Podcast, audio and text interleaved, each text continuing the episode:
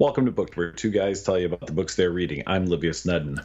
And I'm Rob Olson. This is a special, special occasion for 2019 because we're about to do something we haven't done since the beginning of May, and that's not review a book or interview an author. Yeah, um, it's funny because I thought to myself, you know, like we need a break. We need a break, so we need to do an interlude. But then I realized that we just had a break, so we skipped a week. Yeah, just a couple weeks ago. Um, but that didn't feel like a break. That just felt like shirking responsibility to me. So this this was truly a break. Like we had a scheduled interlude episode, um, and uh, we didn't uh, read anything we're going to talk about. I mean, I may talk about some of the stuff I read, but we're not going to review a book, which feels weird now. Yeah, I think it bears mentioning that in the week that we had, I'm putting up the air quotes off. You, how many books do we usually read in a week, Livius? One. How many did you read in the week we had off? Two. so I think you did that backwards. I need a break. And quite, quite honestly, I probably would have been well through a third one, but we'll talk about that on next week's episode. so, yeah, yeah, it's it's funny because I just I feel weird when I like. I, I'm very much um, uh, like I like to follow the same routines, so like I go to work, you know, I go to lunch, I hop in my car, I pull in the drive-through, like absentmindedly reaching for my Kindle inside my bag, and I'm like, wait, I'm not reading anything. And then I sit there like confused, like I don't know what to do with my time because I should pull out a book. Well, it, it's this bad. I pull up, I get to the speaker, I order my food. Once I order my food, as I move up, I pull my book out, I turn on the Kindle, I flip the little reporter cover over, like I throw it on the dashboard, I pay for my food, I set my food down, I pull into a parking spot, and I put my Kindle on the steering wheel. Then I go into my bag, and you know, and then I proceed to eat and read. Like I, I have a hard time eating food. if when I you're not can't reading. have my routine. So yeah, so that's yeah. That's uh, I, I I get it. I get it. There's been I did have nights where I'm like, um, you know, kind of like similar, you know, routine type feeling where get home, you know, do my usual kind of like relaxing, settling in, kind of chilling for a little bit, and then it get to a moment in the evening where it's like, why don't I have anything to do? So I, I get it. So yeah, I did read. Uh, I did read two books for anybody um, that's interested. The two books that I read um, this past week were um, "Holy Death," which is a Billy Lafitte book. It's uh, number four in the Billy Lafitte series by Anthony Neil Smith, which I've had in my possession for over two years now, and somehow just got around um, to reading it. Um, enjoyable. I like. I like the direction it took. Very good on that one. The other one was a little weird for me because it's the first time I've read, you know, what what is a legendary author, and it's like a weird, like kind of nonfiction book, um, "A Movable Feast" by Ernest Hemingway. You're familiar, Hemingway? You've heard of the guy? Uh, I think so. Yeah, yeah. Yeah, he wrote some stuff. Have you ever read any Hemingway? I've not. I, I do know that his granddaughter is married to the guy that invented the Dexter series. Oh, that's So, interesting. There, you- yeah, Interesting. not the direction you expected that conversation to go. I bet. No, not at all. well, this is uh I don't know. It's weird because it's kind of autobiographical, but I mean, even in the book, he kind of says that some of it's fiction. So whatever. It was recommended by a friend of the podcast, Kevin Lynn Helmick, who thought I would enjoy it because of the numerous. Uh, it, it, it's all about Hemingway's time in Paris, so there is a lot of Parisian speak happening um, in there, and it was enjoyable, but it was very different because it was it, it was published after he died, so it's a little choppy, and it seems like um, like this was an unfinished work, kind of put together, but it was weird because it's not so much a story as like a series of vignettes about him living in Paris and like the people he hung out with and stuff. Aleister Crowley gets a mention in there, which is a little weird, something you don't expect. That's interesting. It's I- actually, a, I'm sorry, No, go ahead. let's say this. It's actually a funny anecdote. Um, I, I don't know who the person is. Hemingway is sitting with somebody, um, and he's t- at, at a cafe, and someone else walks by, and this person claims like they they gave the person a stink eye. Mhm. You know, like like they they go, oh, that's so and so, and did you see how I gave him the stink eye? And he looked away and walked away, and any rate, the guy who Hemingway is with leaves, and as he walks by again, Hem- the, the guy walks past, you know, coming the other way, like back from where he's coming from, and he says to someone else, "Oh, look, there's so and so." My companion gave him the stink eye, and he's like, "Dude, that's not so and so. That's Aleister Crowley." so kind of cool that uh, in 1920s in Paris, uh, Ernest Hemingway could be sitting in a cafe as Aleister Crowley walks by. Kind of a small world situation. Kind of things you don't expect to read about, I guess. Yeah, he's not who I thought would come up. I, I expected, you know, Picasso and F. Scott Fitzgerald and all like the famous Right. people from that gang. Even a Salvador Dali or something like that. Yep. Yep. Yeah. So anyway, that's what I did. What'd you do with your week off? Uh, I watched. I watched seven Friday the Thirteenth movies. Um. So all right, I have questions. All right, so context um, on our recent, I think it was September, had a Friday the thir- it must have been because it's October first right now. So uh, on Friday the thirteenth, um, iTunes had a sale where um, Friday the thirteenth numbers one through eight were twelve ninety nine, so thirteen bucks. I was like thirteen bucks for eight movies, duh. So I bought them, uh, and then I didn't watch them on Friday the thirteenth. Uh, but I I was just kind of like filling a void. I felt like, man, I bought these. I should probably watch. It's been so long, and I didn't watch the first one because I think, you know, it's the one that I've seen more than pretty much any other. So I started with part two, and I and I watched, I watched through Jason Takes Manhattan part eight, and man, like, and then I paid attention. It wasn't like because you, you you watch a movie that you've seen before or whatever, and you just kind of like you hear it while you're doing other shit. Like I actually like paid attention to the films. It was it was uh it was interesting. I um. How much did you say it was for these movies? Thirteen bucks. Yeah, you overpaid. Why? like just after like the second part, after part two, it's Oh, all because they're garbage? downhill. Oh my god, they're so bad. I, I it's funny because I couldn't remember what number it was. While you were saying that before you got to Jason Takes Manhattan, all I wanted to ask was, did you fucking watch Jason Takes Manhattan too? Because that's That yeah, and and so the thing that I've noticed is, um, there's kind of I guess you could probably graph this, but in the beginning, it's like high levels of poor acting, bad effects, and tons and tons of naked women.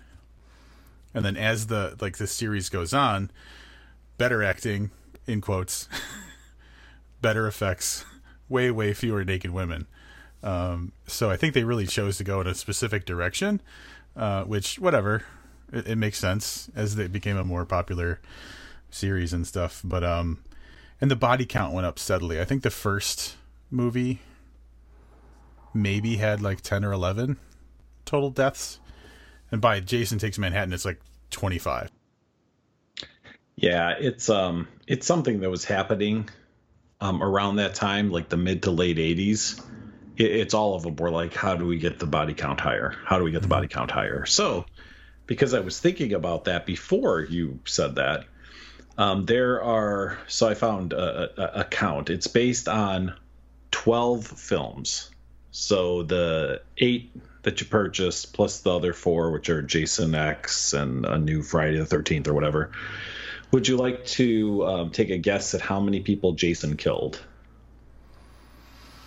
Oh, that's tricky because like I'm gonna assume that's it's a Jason kill, like whether it's Jason himself or like because like in Jason Goes to Hell, it's like he's in, inhabiting other people, so that's that's all inclusive. Uh, I want to say 125. That is frighteningly close. So this uh, target is 146. Hey. So I'm assuming, kind of like you said, I'm assuming that includes spoiler alert. Um, his mom killing people in the first one. Um, uh, and while we're on it, uh, you're fairly familiar with Michael Myers, right? and not nearly as much. You're you're way more of an expert, yeah. Yeah. Um, so in 10 films, 10 Michael Myers films, and this God damn. article would, would this article is from 2009, so that would not count the the reboot, the recent reboot. Um, well, more or less than Jason. I would imagine less. Yeah, yeah. two thirds, 94. Only 94 people. Yeah. Uh, how about Freddy Krueger? You got anything on Freddy? Uh, how many how many films? Can you give me that? Eight. Eight films. So that's the original hmm. like Nightmare on Elm Street through whatever. Does that yeah, include Freddy no versus Jason? list. Okay. I would imagine so. I'm gonna give him. I want to say Jason still kills more. I'm gonna give him like a hundred five. Ah, he only kills 35. Jesus. He Freddy's a little bitch. Fucking lame. Yeah. Lame. A lame sauce. Well, he Uh, really he, he really limits himself by like, I have to be in your dream. Like, come on, Jason can kill anybody, anytime, anywhere. That's true. That's true. Um, yeah, it. You know, there. I'm sure somebody has done, and I'm, I'm probably gonna look it up because you know what? It's October, right?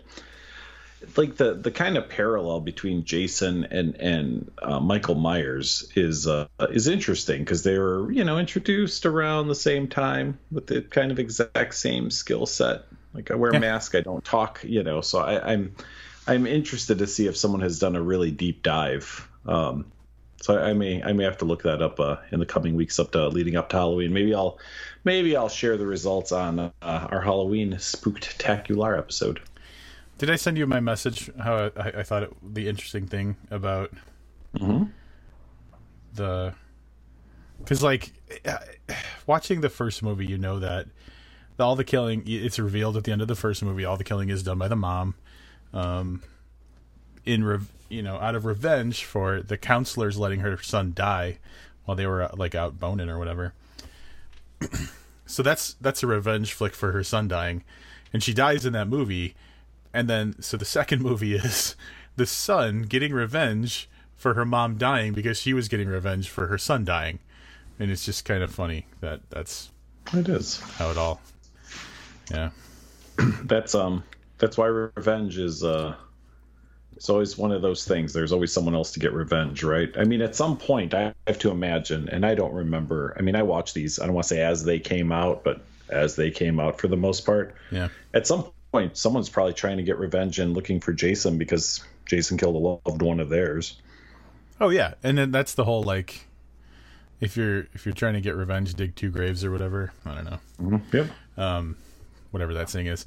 I, I just like the to not not to make this the this is the Friday the Thirteenth deep dive analysis episode or anything, but like the one thing I noticed is the only time like psychology came into effect with like the defeat or weakening of of Jason in these movies was either someone was trying to make him believe that they were his mom or um that they were him like the as a kid like the kid that drowned or whatever. So like it's this like weird trauma focused thing. Uh just interesting. And corey feldman was uh a, a pivotal part of like one of the movie i don't know. It, it's just a weird but there was a guy trying to get revenge on jason in one of, in in the in the whichever one corey feldman was in because jason killed his like i don't know sibling or whatever. A lot of revenge. A lot of boobs. A lot of revenge and less and less boobs as time goes on. yeah it's probably better. Probably for the better. Um, yeah, yeah. All right. Um, that was my week way way more explanation to my week than yours keep reading. yeah Um, yeah, so that's I'm just shocked that that's how you spent your week. I'm just, just still stunned. Like we talked about, like we had a conversation about it, and then I had to remind myself, like, oh yeah, he watched seven Friday the Thirteenth movies in a row. I mean, like it's you pretty know, over over course of days. Yeah. So uh, that's not the only thing that I watched this week, um, and I know you watched it too, and it's pretty exciting. So do you want to talk about what that is? So I'm not sure the world needed this thing that happened, but Creepshow was rebooted.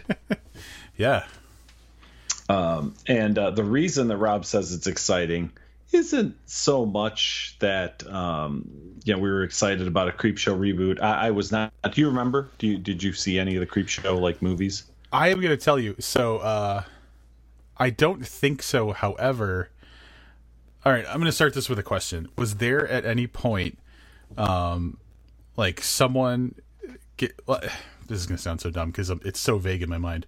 Someone dies, they get buried, and then someone's like visiting their grave, and and he comes up out of the ground asking for his cake or something like that. Um, maybe because that scared the shit out of me, and I think it was creep. I think it was. It could be. Yeah, but I was so young. Um, yeah, well, it was nineteen like eighty two. Yeah, oh, yeah so it, that was yeah, that was we were both very young at the time. Um, I do remember seeing Creepshow. I, I don't remember being really you know excited by it. Uh, they did do uh, a Creepshow two, and then much more recently, Creepshow three. So sort of stalling a little bit. So it blows up. 2006 was Creepshow three. So I'm not sure the world needed a new Creepshow. Um, hmm. It's on it's on Shudder. So um, look, nobody actually subscribes to Shudder but they do have a seven day free trial that you can use if you want to see uh, the first episode of Creepshow, or if you want to wait a month or two to um, you know to, to catch this. But the first episode was Stephen King, so a story by Stephen King, which you know that's that's kind of cool, right? um, called Gray Matter. The thing that we were excited about was Josh Malerman's The House of the Head.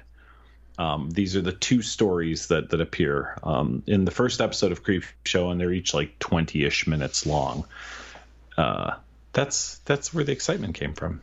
Yeah, so this is something that kind of hit our radar.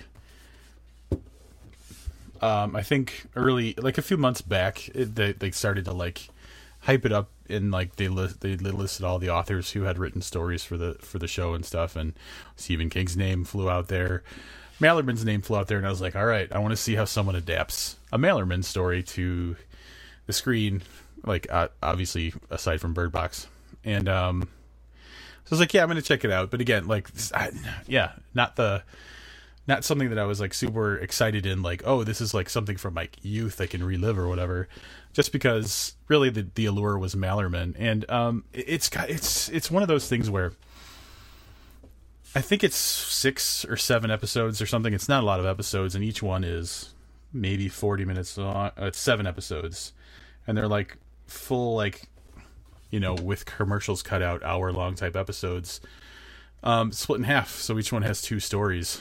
Um, so it's interesting, kind of anthological. Um, but yeah, dude, I really enjoyed. Actually, I really enjoyed both the stories, but I think Malerman's was more, um, kind of that like this could happen to me, kind of scare, which I always enjoy. We're gonna have to examine that maybe maybe off the air.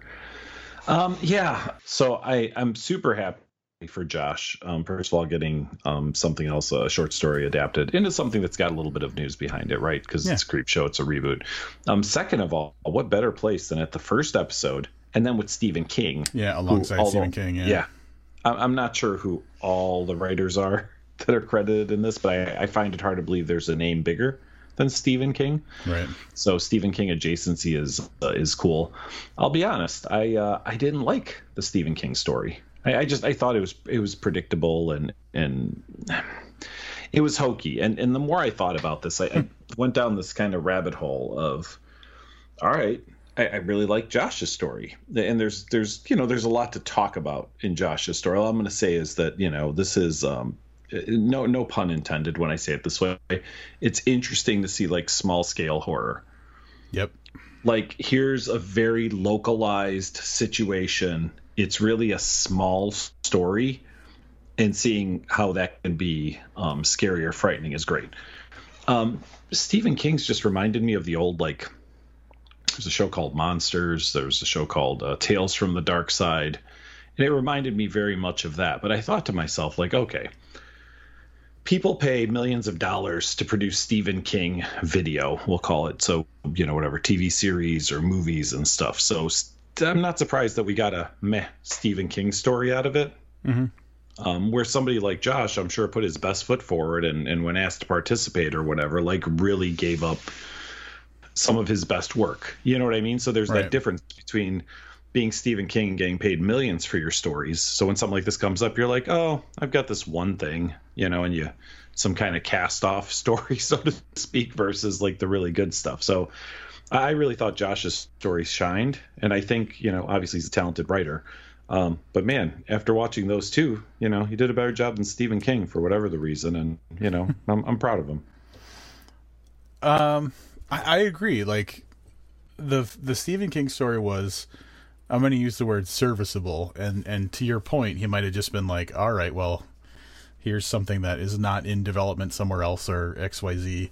The old Stephen Graham Jones. I went to one of my hard drives, you know, and dug up a story. Yep. Mm-hmm. Um, so he might not have put the effort in that I, I could see Josh Malerman because he's such like a he's so in love with like horror and the history of horror like it's i could see him seeing the opportunity to participate in like the reawakening of a classic horror thing would would be very exciting to him Yeah. Yeah, so I definitely uh, definitely like that the better of the two. Um, but it, it, it was fun overall. yeah Um, I will say that the Crypt Keeper, he's the in case you're not aware, he's the the you know whatever MC. He's the guy they show before and you know and after the yeah um, the episodes. I, it's 2019. I felt like they could have done a better job with him. yeah i mean it looked like they stopped by that spirit of halloween or whatever like store right before they started Yeah. filming not a lot of effort or at least they just wanted it to look campy maybe i don't know um but uh yeah not super impressed can i say one thing about josh's story Sure. Um, without without really spoiling it, but there's a dollhouse involved, and the cinematography involved with like moving the camera view from like one part of the dollhouse inside one part of the dollhouse to another. They did that so fucking well. I think that had they filmed it differently, the impact of of the story would not have been as good. But like the way they filmed the movement around that dollhouse was excellent. I don't know if you paid attention to it. Um, I did. I, I thought, you know, all right. I have a couple of problems with the episode. I'm not going to get into here. Whatever. um, yes, I agree that cine- cinematographically, Sure. yeah, cinematography was good. It was definitely good. like I said, it's just interesting. Like it didn't really depend on jump scares or anything like that. And like I said, it's a really small scale story that mm-hmm. that that you know that that delivered. So I liked it. Yep. So I, I'll probably watch all of them. I don't see why I wouldn't. Nothing's holding me back from that, from from this first episode. But I'm not like, you know, Penny Dreadful excited about it. Now, are you excited about that new Penny Dreadful, Dia de los Muertos, or whatever it's called? I, um, I don't think that's what it's called. Okay. Um, but I'm I'm cautiously opt- it's City of Angels. Um, I'm cautiously. Why did they think it was called Dia de los Muertos? Okay, right. I don't know. I, I there's I don't know, you tell me. But uh I'm cautiously optimistic. There are a few people in there that I'm very excited to see. Um primarily Natalie Dormer. You know who Natalie Dormer is? I do. I'm well aware. Yeah, really like her.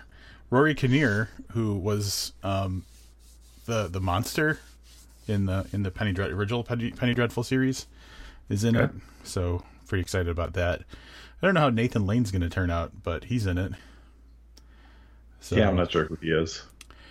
he uh he was in the Birdcage with with uh Robin Williams. He plays gay in like everything. Anyway, anyway, yeah, I I, I want to see it. I definitely want to see it. I'm very excited about it. Well, I'm excited for you. I don't think I ever actually finished Penny Dreadful. Uh, I, that sounds that's crazy to me. Like it is a very it is a good ending. It is a good ending. It's only three seasons and they're all like ten episodes, so it's easy. to I through. feel like I have four episodes left, and I have nothing to back that up with. I know that I got close to the end, and I think I don't know. I think it was one of those like I forgot where I left off, so I just hmm. stopped watching. yeah, they really dive into like it gets weird with like some of the bad guys. I, I almost mm-hmm. spoiled who the bad guy was, but then it also just dives really deep into like the emotional like trauma of of some of the characters' pasts. So it's a weird third season. It is. Um, all right, moving off of TV and books and whatever. We'll sort off of books. um, something broke. Some news broke here in Chicago, and it wouldn't have occurred to me to talk about it, but you mentioned it before the uh, before the podcast. So so tell me what you what you've got on libraries. Yeah. So um, actually, as of today, the Chicago Public Library. Um, wow, this article. Oh, all right. No, I just I was reading it poorly. Chicago Sun Times. The headline is Chicago Public Library to eliminate late fees, erase debt, and begin automatic renewals for up to 45 weeks. Starting today. Eliminate late fees and get rid of all the, the late fees that already exist. I am going to make some assumptions here because um, you're the only person, and I didn't even read an article. I saw like a little headline about it earlier, something someone shared on social media or something. Um, I would imagine that most people find this to be good news. Does that sound? Yeah, yeah, probably. Okay. I'm gonna I'm gonna go a little different on this. I'm gonna go against the grain. I am all for them for giving late fees because I'm sure that there are people who don't go to a library, like people don't go to a video well, assuming that anybody still goes to a video store. But you know, there are times in my life where I owe the video store like 15 bucks. I was like, well, I can't go back there until I pay that off. So then I wound up just not going to the video store. You know, mm-hmm. so I'm kind of all for that for a library. I do take some, you know, exception to no late fees and 45 weeks worth of renewals. okay. Well, I mean, think about that, right? So, let's say that, uh, let's say you're really excited to read, I don't know, whatever, A Movable Feast by Ernest Hemingway, right? And you go down to your local library and you figure it's Hemingway, they got to have a copy or two, right? You go down there and you go into the card catalog and you flip through all the index cards or use a computer or whatever, and you walk over to the shelf and you find out it's out, right? So you do some inquiring and you find out that, yeah, it was checked out. A guy named Rob checked it out just yesterday. So three weeks, it should be back in three weeks. And you go, okay, three weeks. Da, you come back and it's still gone. I mean, how do you keep a book for 45 goddamn weeks, is what I'm trying to say. Because you're really depriving other people of its use. I'm sure. Yeah. All I'm so, saying is getting rid of late fees eliminates the um, the incentive to bring back a book in what we'll call a timely fashion. Okay, that's definitely one perspective. So I'll, read a little bit. I'll read bits and pieces from the article about why sure. they made that choice. Um, we're removing one of the most important barriers to access. Um, they say, all right. So basically, what's happening is the measure, part of a series of library reforms that will officially be announced Monday, seeks to bring equity to a system that for years has locked out library users when they accrue $10 worth of fines, a penalty that disproportionately affects poor families who need free access to books and high speed internet the most. Uh, turns out that particularly in Chicago, the communities that aren't as socioeconomically well off, people are blocked for using libraries from that $10 fine. And as you move north in the city, that is not as evident. Basically, for anybody who's not from Chicago, the farther north you go, the more well off the people are. Um, let's see. One of every three library card holders in the library's South District uh, is locked out. In the North District and area north of North Avenue, only one in six card holders are locked out. So basically, they're saying that it was um, it was it, it's a bigger hurdle for the people in poor areas to overcome than it is for people in the the richer areas. So getting rid of that um, barrier makes it so that the people in poor areas are more likely to return to libraries because they they aren't denied that access once they have those fines. And, and again, I'm supportive of a forgiveness plan or something along those lines. I just again don't see what the incentive is for me to bring a book back to the library in less than 44 weeks. Because I mean, obviously, it would just happen again, right? Once a book's forty-five weeks late, you would incur fees again, and then you would yeah. still be locked out. Uh, I'm assuming something along those lines. Well, and then here's the other part that I thought, you know, at least kind of like strengthens strengthens their point a little bit. The data clearly shows that late fines are not effective in promoting the return of books or increasing the number of residents in compliance, while locking many community members out of the system. Building on our efforts to reform Chicago's historically regressive fines and fee systems, we bring those who need access the most back into the library. So basically, they're saying like late fees. Basically, they're saying if I get enough late fees, I'm just going to keep the book and never, never go back to the library um, instead of, you know, eventually showing up and paying the late fee and bringing the book back. So it wasn't an effective tool for the problem that you're you're presenting. Hmm. All right. Well, I feel bad for anybody who's trying to get an Ernest Hemingway book starting next week. That's all I'm saying. I feel good for all the like the 350,000 people who are locked out of the library that now can go back and like access the internet and stuff. Yeah, that's weird that you can't go use the internet if you owed late fees on books. Is that am I understanding that correctly? I haven't been to a Chicago Public Library in a while, but Okay. that's kind of what the article made it sound like. And I'm assuming like you have to have a library card to like sign in or something like that. I don't know. I would think the two would be independent of one another. Maybe that could be the change. Who knows? See that I would I would support that as a change. So look, I want people to read books. I just want people who read books to to be respectful of other people that also want to read books. That's really my angle on this. Yeah. So I- now what we'll have to do is like three years from now we'll have to do a follow up where Yeah. we look and see how's the Chicago Public Library system doing.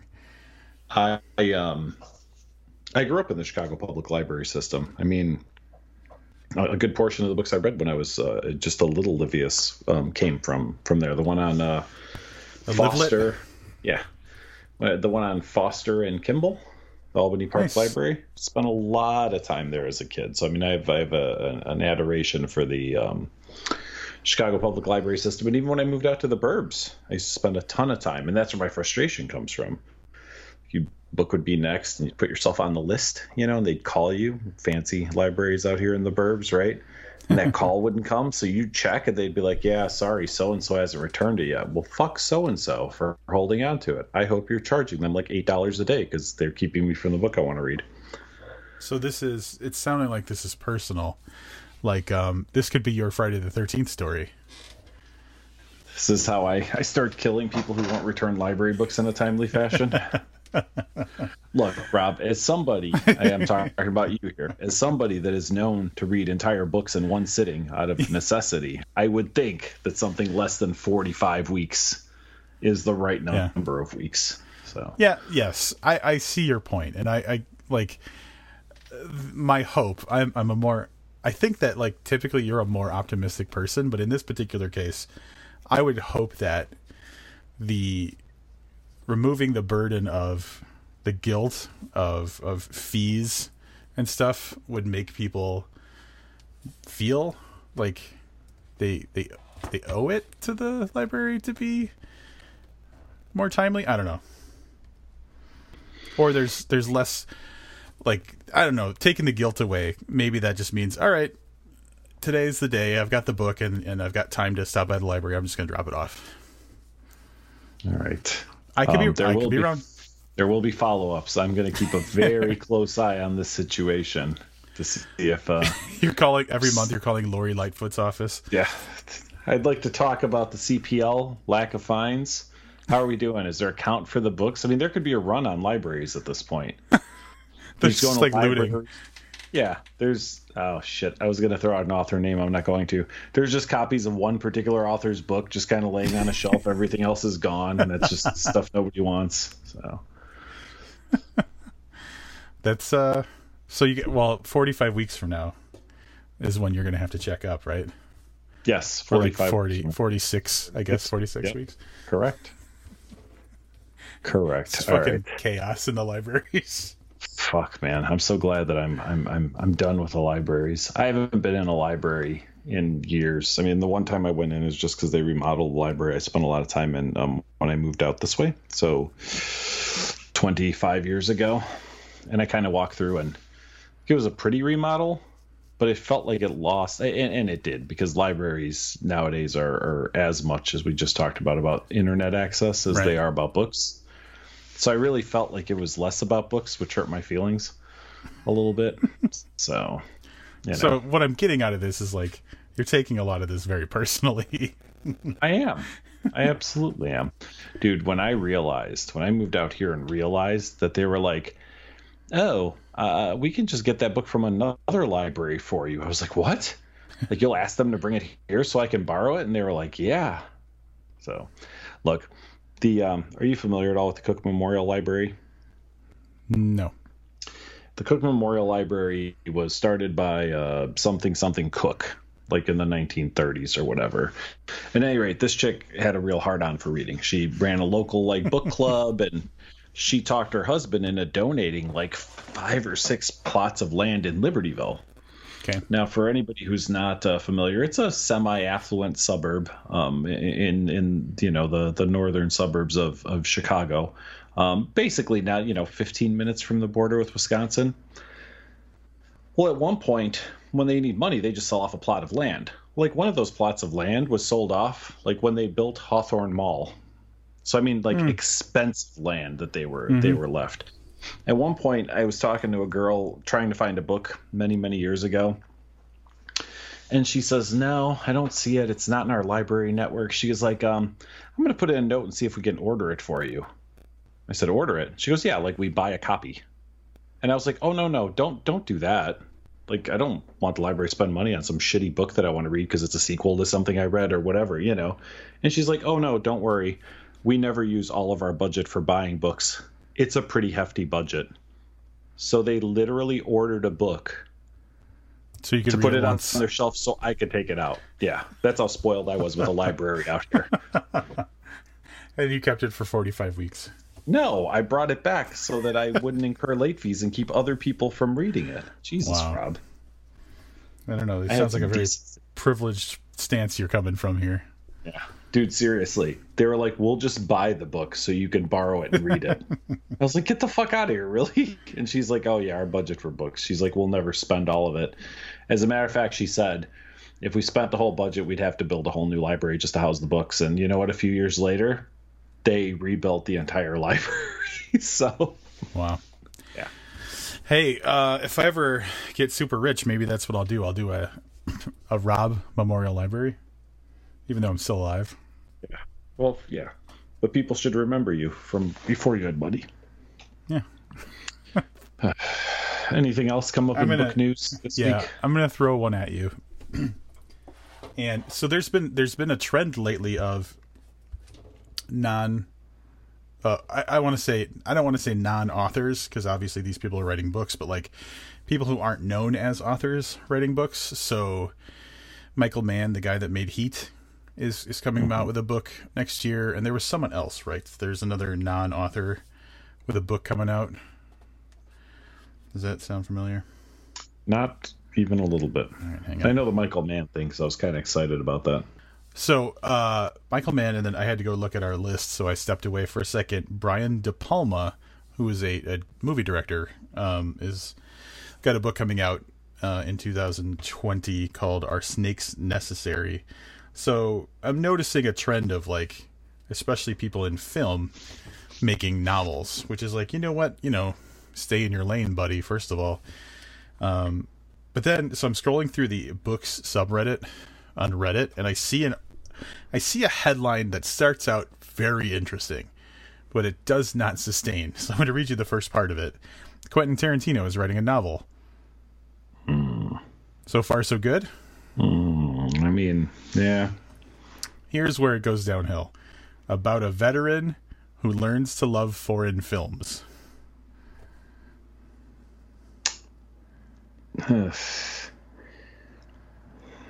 That's exactly what my response. I don't even know. I mean, you know what? Yeah, I mean, it could be all right. I'm still stuck on this thing about the book writing. Like,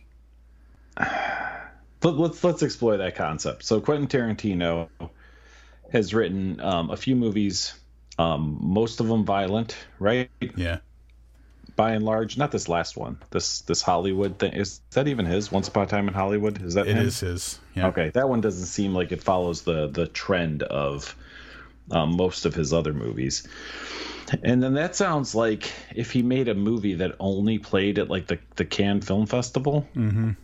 You, you know what I mean? Like those like uh, Sundance Right. uh, channel movies that nobody ever watches. but now think slow, boring movie in book form. I don't know how I feel So instead of two, instead of two hours of boredom, you've got at least six or seven. So here's the here he talked about it in an interview because they were interviewing him and they talked about like he's retiring from film, blah blah blah. Uh, right now, I'm working on a book, and I've got this character who had been in World War II, and he saw a lot of bloodshed there, and now he's back home, and it's like the 50s, and he doesn't respond to movies anymore. He finds them juvenile after everything he's been through. As far as he's concerned, Hollywood movies are movies.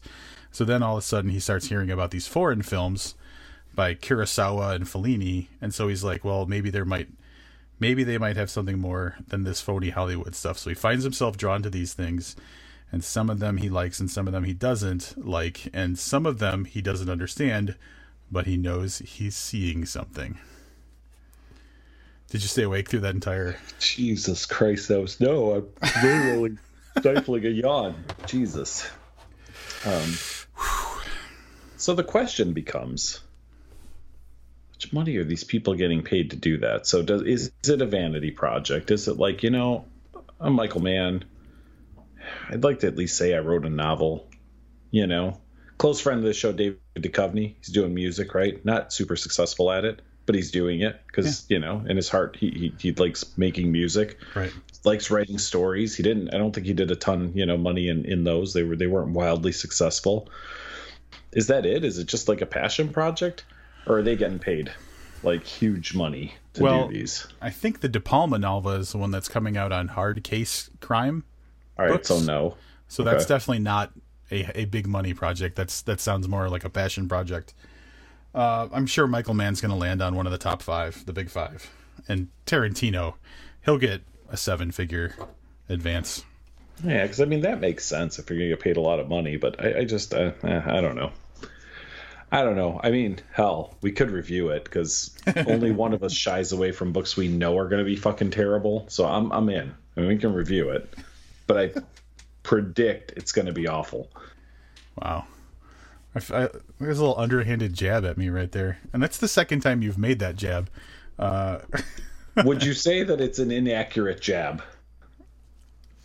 uh, uh, no, it's not. Well, the inaccuracy would be the only one of us part of it, but I don't have any evidence to back my side up, so Sure. I'm going to have to go with you on this. I am the one who is the only one who shies away. I seriously, I look at them like you know, and, and this came up again t- for me personally the other day. uh, Whatever you had given, what we had reviewed books in 2019, like what the ratings were, Right. and I was like, we're not reading enough garbage. I mean, which I realize sounds like a counterintuitive thing to say, but I go back to um, books, beer, and bullshit. Like those guys purposely got bad beers because it was important for them to occasionally drink bad beer and talk about it. And I feel like we should be occasionally be reading books that we expect to be bad. Now we could be surprised, not likely. Um, I think it's happened the other way around, where we read an author that we've heard great things about, and we're like, "What the fuck did we just read?" well, that um, Katerina book by James Frey, we didn't expect much out of it. That ended up being enjoyable. That's true. And then we had um, Thomas Harris on, on the other end of that. Yeah, Cari Mora or thought, whatever. thought yeah, thought really excited, thought it would be great, and turned out to be a unedited pile of garbage. Yeah. Well, are you saying that we need to? Well, our year, our calendar is freeing up, so now is going to be the time of year that we do jump into some shitty stuff if we want to. Yeah, I'll keep an eye out. That's why I always like the Wheel of Meat. See, that was one of those that could go either way. That's how we got that Star Wars book. There, there is, and then but we got a book we liked out of that too. It's about that woman. She wound up living in, in an inn by a by a lake. Yeah, the You know what I'm talking Sarah. Sara Gruen's by the Water's That's Edge. it. Yeah, yeah, by the water's edge, which was fine. I recently acquired a British first edition hardcover of that book, by the way. Very nice. As Rob Rob's collection continues to grow. I don't know if we mentioned this enough on the podcast. Rob is seeking to get a physical copy of every book we've reviewed. We review a lot of books digitally. Um, so Rob has been working on this for a few months now. Yep. And uh, that's uh, I, I think it's interesting. I think it's commendable.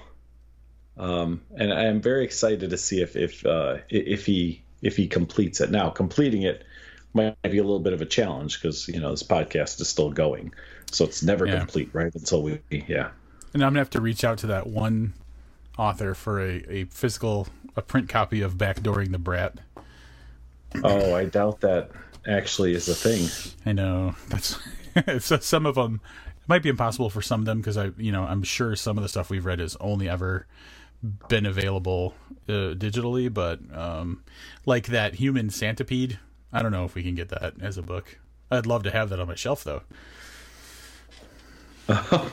Words no one has ever said before. Adam, Hey, Adam I Millard wanna- is listening and he's like, "What?" I, I don't want to. Um, I don't want to break this up, but I just some breaking news. I mean, Uh-oh. from four days ago, but I just saw that. I am going to tell you that I just went on an emotional roller coaster ride while we were talking. Um, at some point, I was on the bloody disgusting page for oh, from looking up one of the Jason things, and you know they'll show you like what the other articles are, like on the side. Tony Todd returning as the Candyman Oh, I saw that. in the Jordan Peele produced sequel. So that's kind of like your So- Tarantino thing. Like it started out Yeah. great. It started out great. Um, let me explain. I really liked the Candyman uh, movies. Two of them, right? Yeah, there were two of them. Um, I, I really enjoyed those. Those are Clive Barker adaptations. Big fan of Clive Barker's. Um, Jordan Peele. eh, here's my exposure to Jordan Peele. Um, Get Out, which I thought was okay.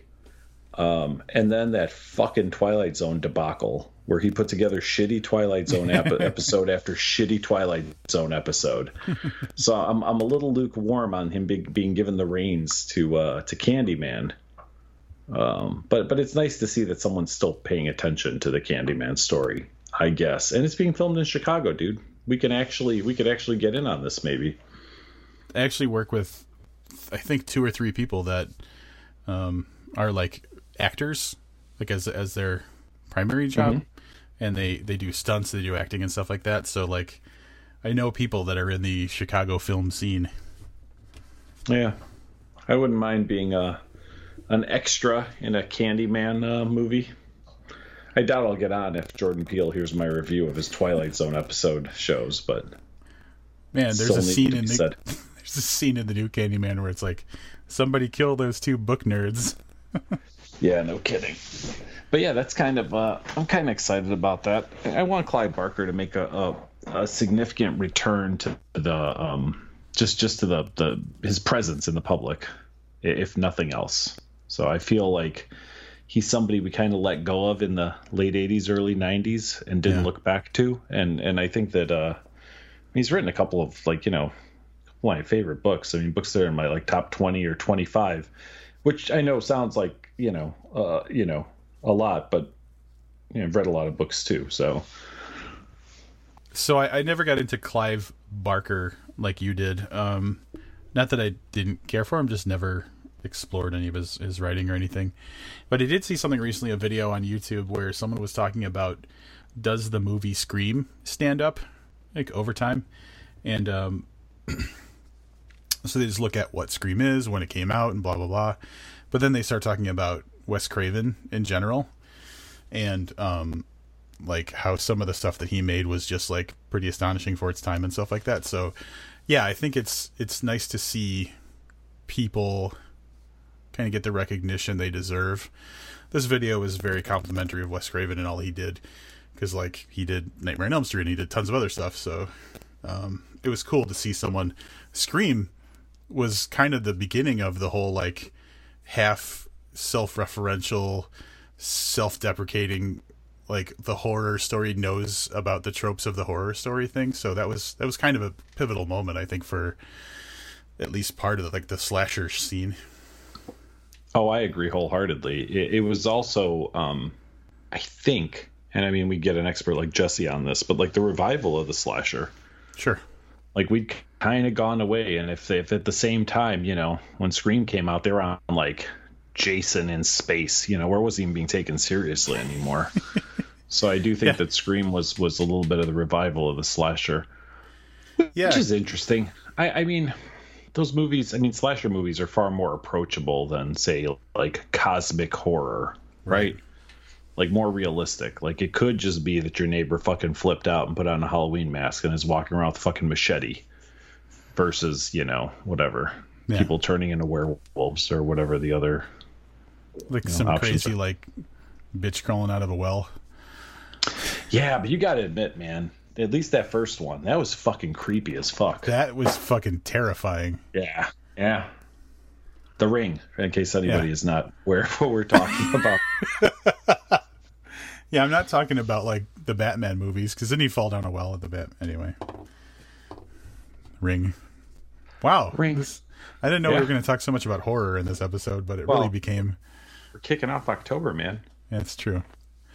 Booked Tober. Booktober. Um, all right. Any other book related stuff? I'm I'm tapped out. I think. All right. I want to return to something we we mentioned a little bit on the last episode we had Jesse on. And I mentioned I went down a rabbit hole of the first ever YouTube video. I forgot about this. Uh, what what's what's your update? Uh, well, I use this computer just for the podcast. Um, it's it's in its own room. Uh, on rare occasion, I've used it to take like a work conference call on Skype or whatever.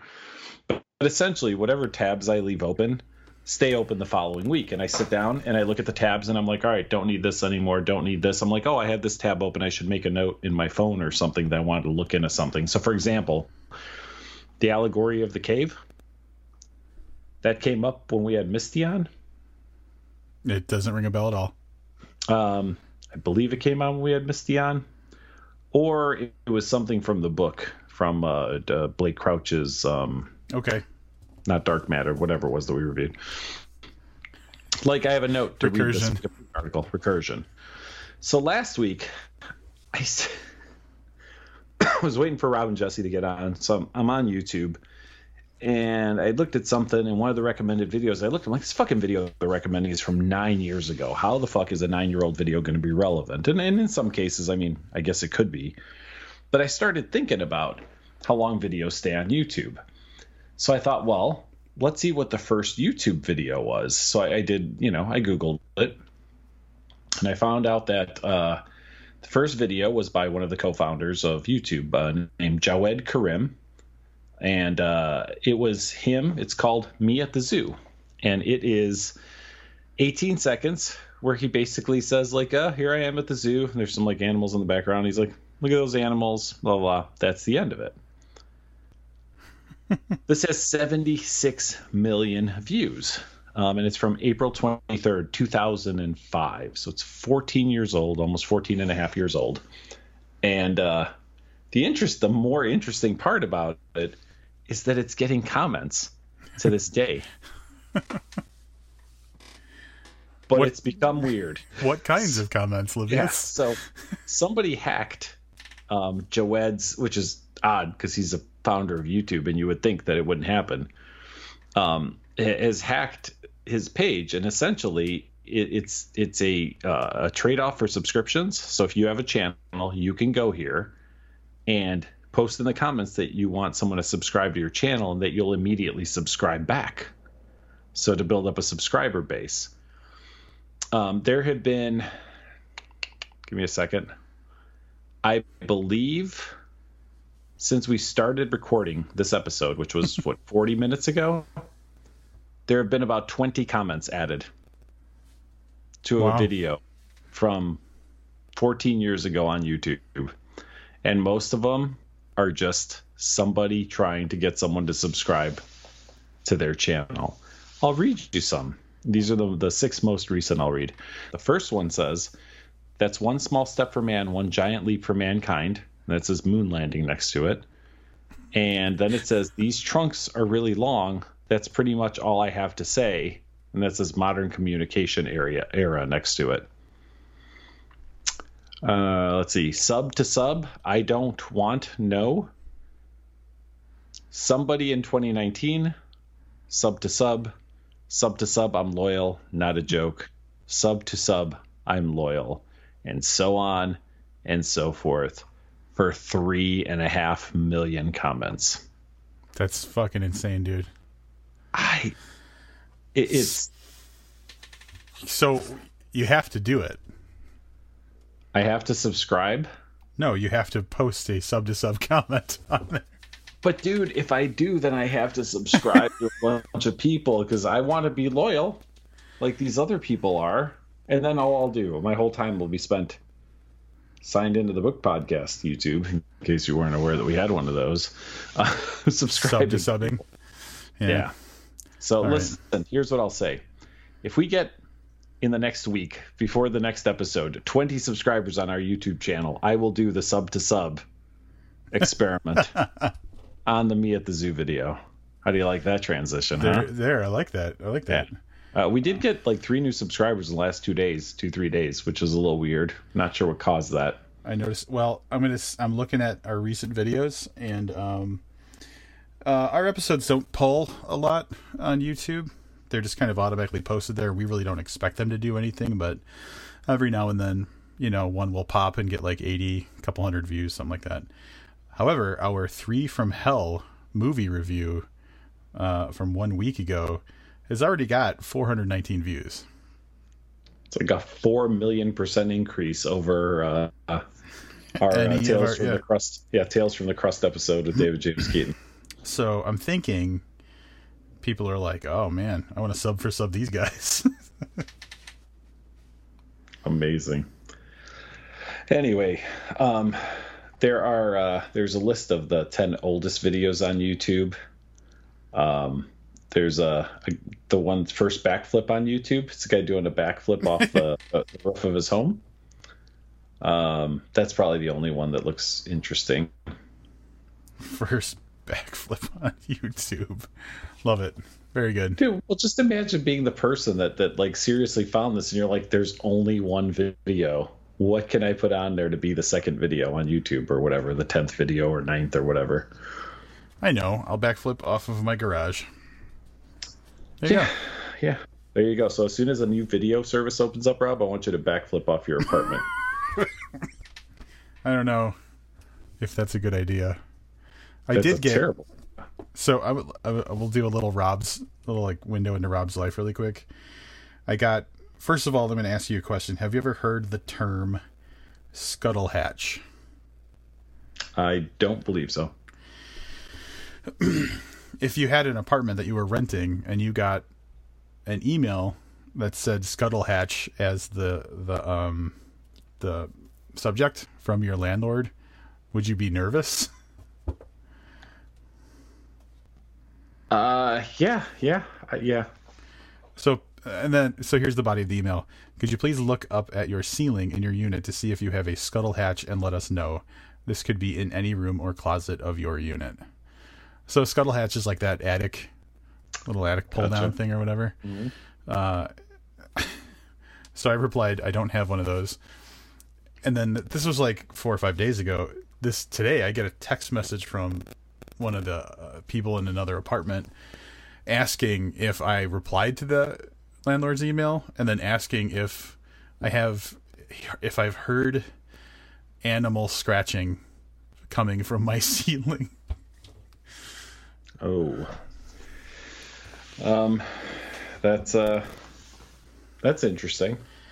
So Uh, first thing you do is you reply to that text message by saying, "Don't reply to that email. It's a virus."